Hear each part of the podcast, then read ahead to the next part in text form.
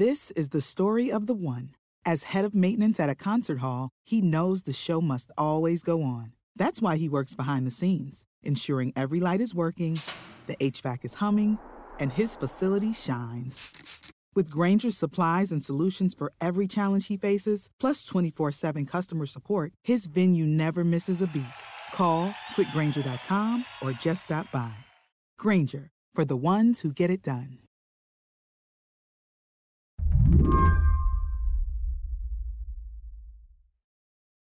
I was a little hesitant to speak with Dr. Bernard Ashby. Dr. Ashby works in Florida, takes care of COVID patients. He's bearing witness to that state's record breaking surge of infections at the moment. It's not that I didn't think Dr. Ashby would have interesting things to say. It's just, how many times can you repeat the exact same thing? Wear a mask indoors, get vaccinated, support healthcare workers. But when we get on the phone, Dr. Ashby sounded just as frustrated as I am. The transmission rate is ridiculous down here. Yeah, how are you seeing it? So I'm seeing it in my office, seeing it in the hospital. Patients are coming in by the boatloads. They're younger, they're sicker, and uh, unfortunately, um, you know, we weren't really prepared for the surge that we've gotten, but we were never prepared. I wanted to know who a frontline physician would hold accountable for this COVID spike. A dark rerun, complete with the same overcrowded hospitals and regretful patients we've seen before. Watching the news, it feels easy to find a villain Republican Governor Ron DeSantis. South of the border, COVID 19 numbers are surging in Florida. Yesterday, the state reported its highest daily case count since the pandemic started, and some are blaming the governor. Florida Governor Ron DeSantis blamed the media. You try to fearmonger, you try to do this stuff. And when they'll talk about hospitalizations, our hospitals are open for business. They are, but they're strained. But Dr. Ashby says the blame game misses something. Everyone's playing politics with this. It's not just the Republicans, it's the Democrats too. And uh, there's a lot of different agendas at play. Dr. Ashby looks at what's happening in his home state as an awful but inevitable collision between an amoral virus and public health messaging gone wrong. At some point, we're all going to be exposed to this virus. The question is whether or not you're going to do it as someone who is immune uh, or someone who is immune naive. And that's kind of how I, I, thought we should have framed it.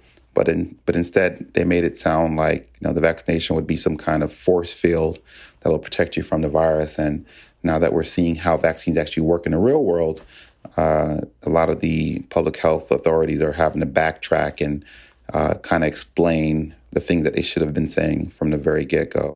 Who do you blame for that? Oh man, I blame everybody. mm-hmm. Yeah. Newsflash: coronavirus ain't going nowhere. The Rona ain't going nowhere. It's going to be here for the rest of our lives. Today on the show, inside Florida's surge, we may have to live with this virus, but we don't have to live like this. I'm Mary Harris. You're listening to What Next? Stick around.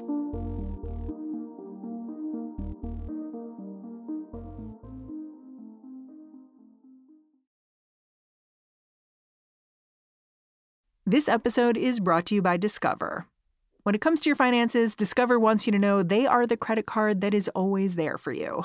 With 24 7 US based live customer service, everyone has the option to talk to a real person anytime, day or night.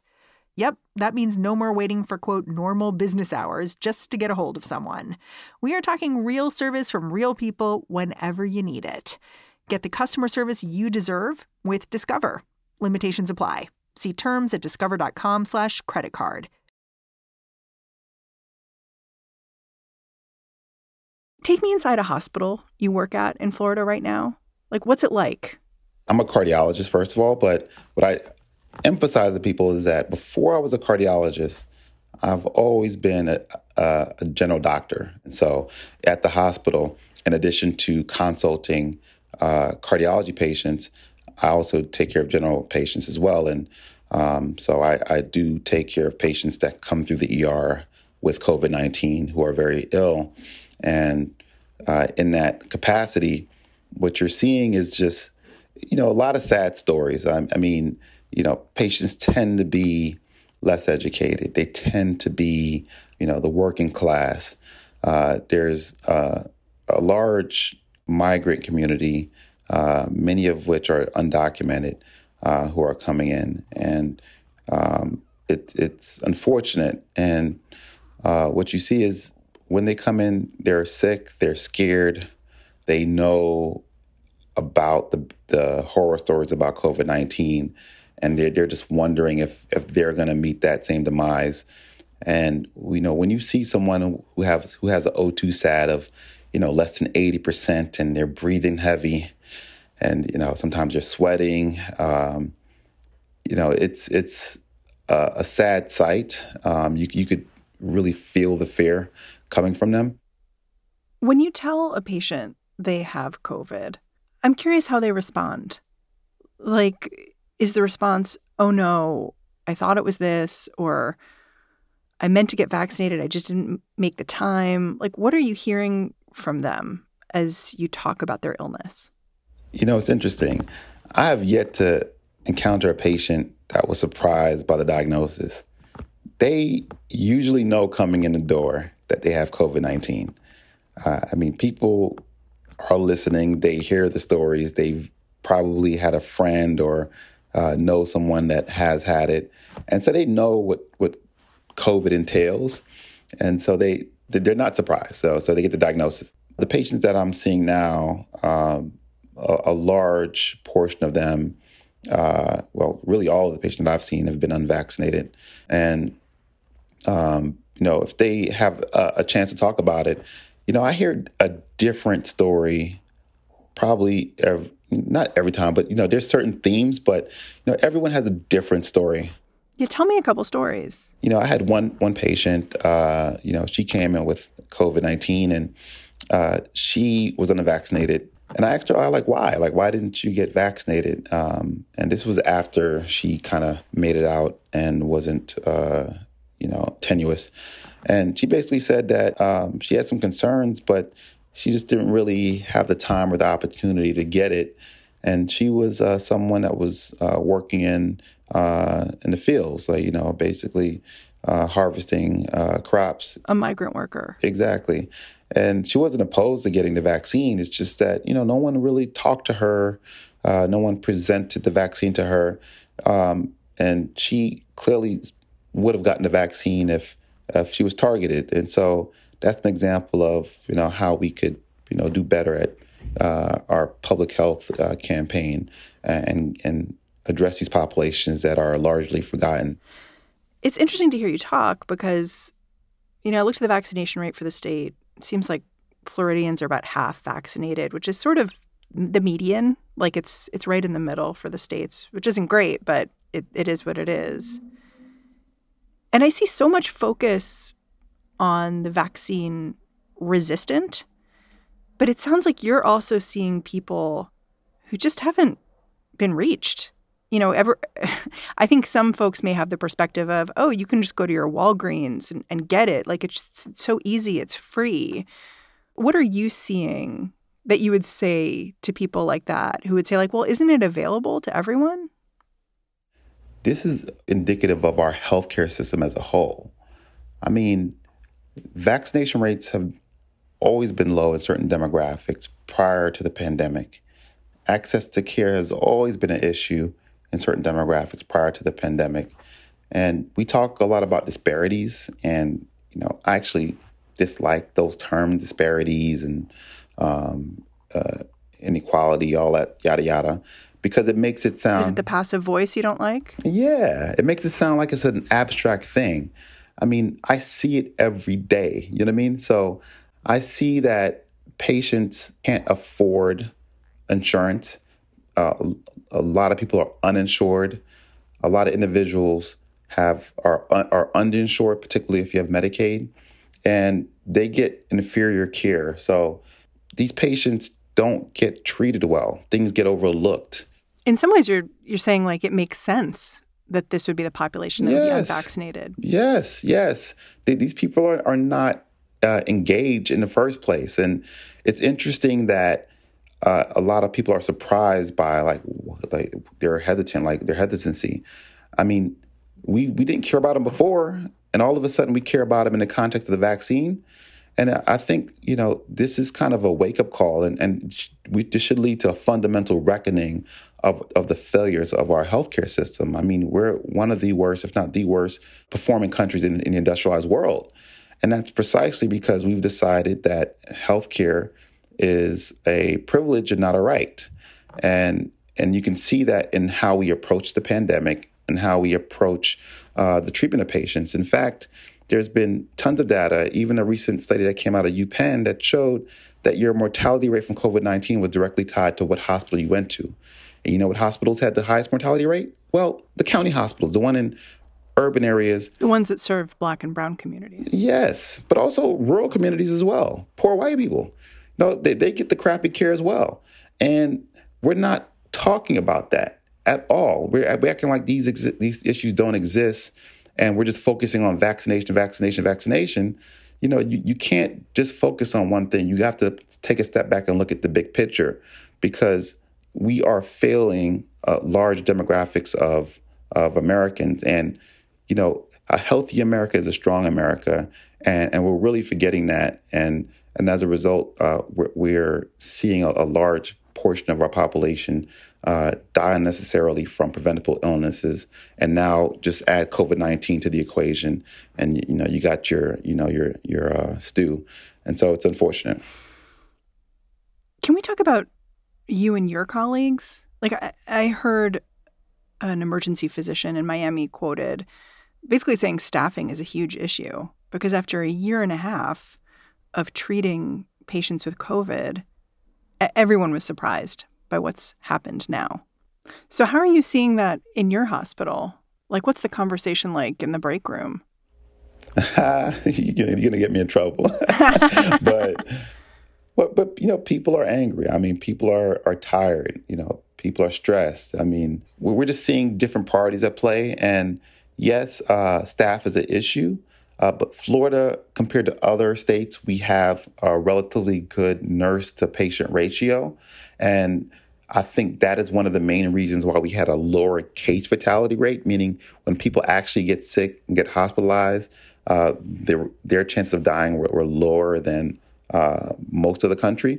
And uh, that's because they got higher touch care. Exactly. So that's that's something that you know was a good thing. However, people are tired, people are burned out, and people, we need to address the mental health implications of this.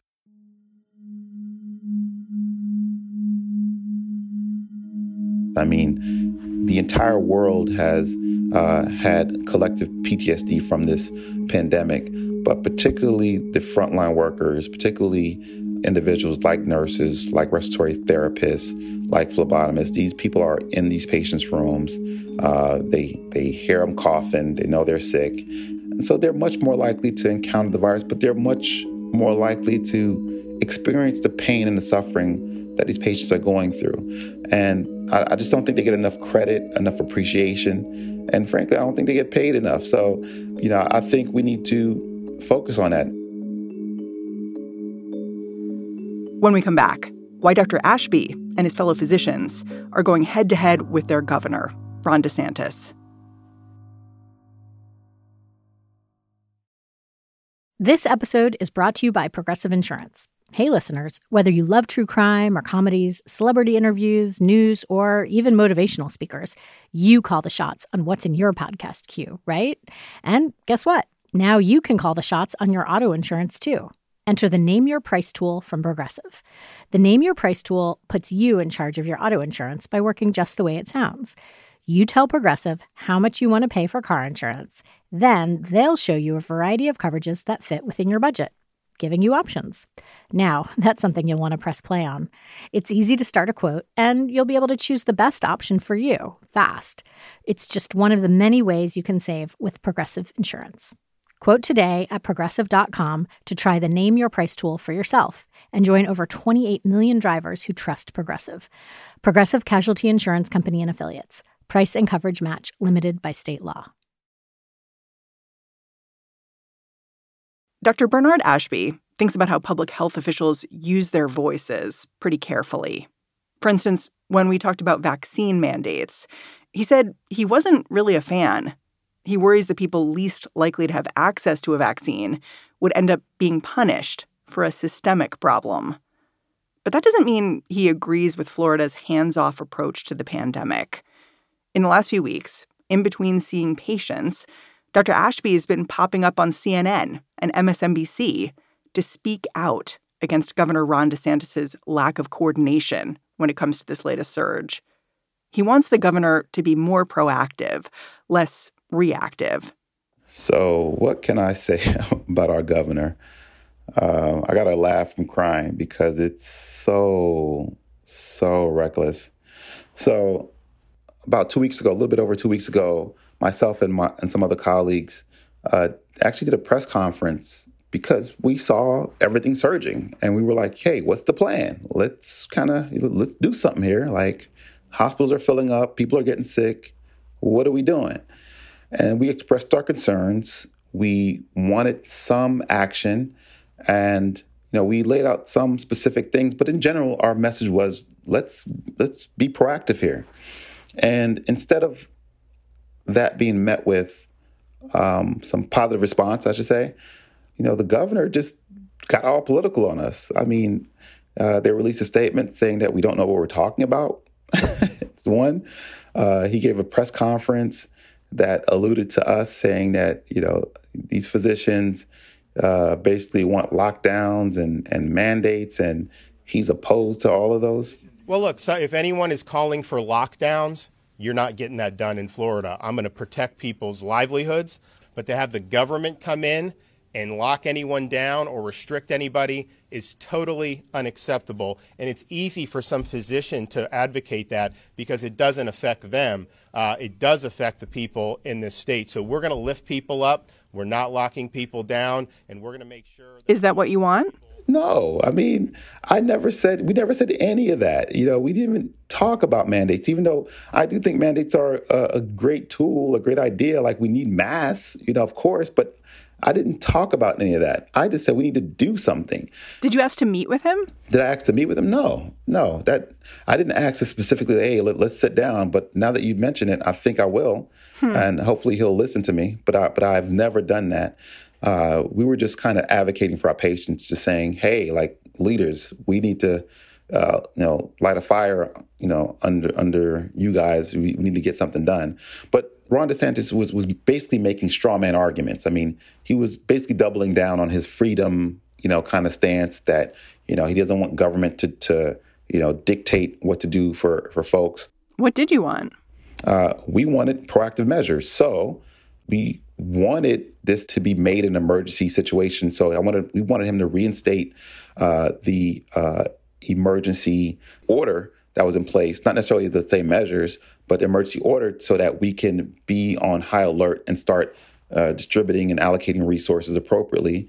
But in addition to that, uh, we wanted uh, masks to be used. Obviously, that's very important, uh, and this, this, is this predated the CDC recommendations. But DeSantis just didn't do anything. He just talked about politics and and made fun of masks and Fauci and, and whatnot, and just did nothing. Was traveling to other states and can't and basically fundraising for his campaign. We like basically not taking it seriously. And then Governor DeSantis did start to act, but not in the way Dr. Ashby would have recommended. DeSantis started out by issuing an executive order limiting the use of masks in schools. I, like I have young kids. We're, my wife and I are not going to do the mask with the kids. We never have. We want. I want to see my kids smiling. I want them having fun. The governor might say, I'm not against masks. I'm against mandates. Yeah, but you can't speak out of both sides of your mouth because he'll say he's not against masks, but he's selling campaign merchandise saying, How am I supposed to drink with my mask on? Making fun of masks. You, you have him saying that masks are detrimental to kids. President Biden seemed to agree with Dr. Ashby. Last week, he took aim at Governor DeSantis and his counterpart in Texas, Greg Abbott, that issued similar bans on mask mandates. I say to these governors, please help. But if you aren't going to help, at least get out of the way of the people who are trying to do the right thing. But this seemed to play right into DeSantis's hands. And Joe Biden suggests that if you don't do lockdown policies, then you should, quote, get out of the way. But let me tell you this if you're coming after the rights of parents in Florida, I'm standing in your way. I'm not going to let you get away with it. The governor managed to neatly pivot from COVID to another hot oh, button issue. So, why don't you do your job? Why don't you get this border secure? And until you do that, I don't want to hear a blip about COVID from you. Thank you. Do you ever talk politics with your patients? Oh my goodness, yes. You know, a lot of them see me on TV, and uh, and my patients love me, man. And you know, I have very different demographics. Uh, you know, I have in Miami uh, largely Black and Latino. Um, in the Treasure Coast, uh, largely uh, white rural folks, and you know, I have some diehard Trump Trumplicans uh, who are my patients. Talking about Florida right now, I'm really reminded of this conversation I had with a reporter in South Dakota a month or two ago. We were talking with the governor there, similar to DeSantis, didn't want to put in mask mandates and has been really trying to like pump herself up nationally because of her stance. And what he said was, you know, from the outside, it might look like South Dakota doesn't have the best COVID response. But if you're in South Dakota, people really like this freedom that the governor's given them. Mm-hmm. And I wonder when you talk to your patients whether you can see that, that there's this perception, even even if the COVID numbers are going up, that the government's doing a good job, or whether it's different in Florida. Yeah, you know what's interesting, and this is anecdotal, so you got to, you know, take it with a grain of salt, I guess. Um, it really depends on how old they are and how they assess their risk. And so my older patients who are vulnerable, oh my gosh, they, they, they think DeSantis is reckless. But my younger patients, particularly my white male patients, you know, that are, you know, super, you know, that meet that demographic, uh, they don't want to wear the mask. They they're not getting vaccinated, and, and they love what DeSantis is doing for sure. But my my older patients, um, they, they do think that he's acting reckless and they are very concerned because they know the mortality rate is so high in a demographic. They've known people or, or uh, themselves uh, might have had uh, COVID and, and seen people die from it. And so they, they their risk assessment is different. What would you tell your patients in Florida right now who are hearing the news about this surge and maybe feel a little bit helpless? So I would tell them that we are experiencing a crisis now, but you're not helpless. There are things that you can do as an individual to protect yourselves and protect your community. We know that masks work. We know that avoiding indoor spaces is important. Uh, being outside is a better uh, idea because it's safer. I do understand that it's hot, but you know, just keep that in mind get vaccinated. That's extremely important. In in terms of the public health um, message to our leaders, um, we can do things like focus on providing early aggressive care uh, for people that do get sick, or we're, we're underutilizing the monoclonal antibody therapy. The government has already paid for that, and we're not giving it to people anywhere near the rates that we should be. And so that's a message for our leaders and for the public. You know, know that this therapy exists, and if you get it early, you'll do very well. Donald Trump got that therapy, and that's a big reason why he did well.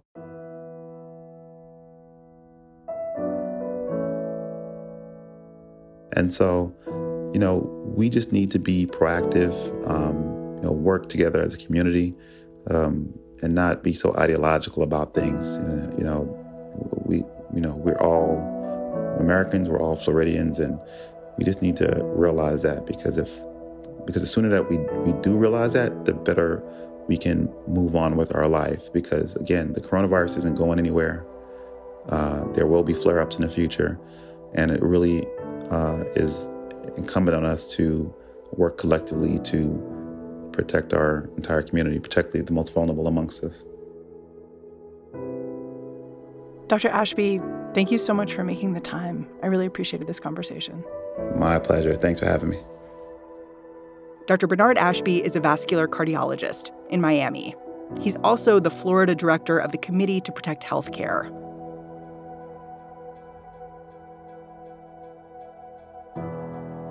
And that's our show. What Next is produced by Elena Schwartz, Carmel Delshad, Davis Land, Daniel Hewitt, and Mary Wilson. We get a little help each and every day from Allison Benedict and Alicia Montgomery. And I, I'm Mary Harris. I will catch you back in this feed tomorrow.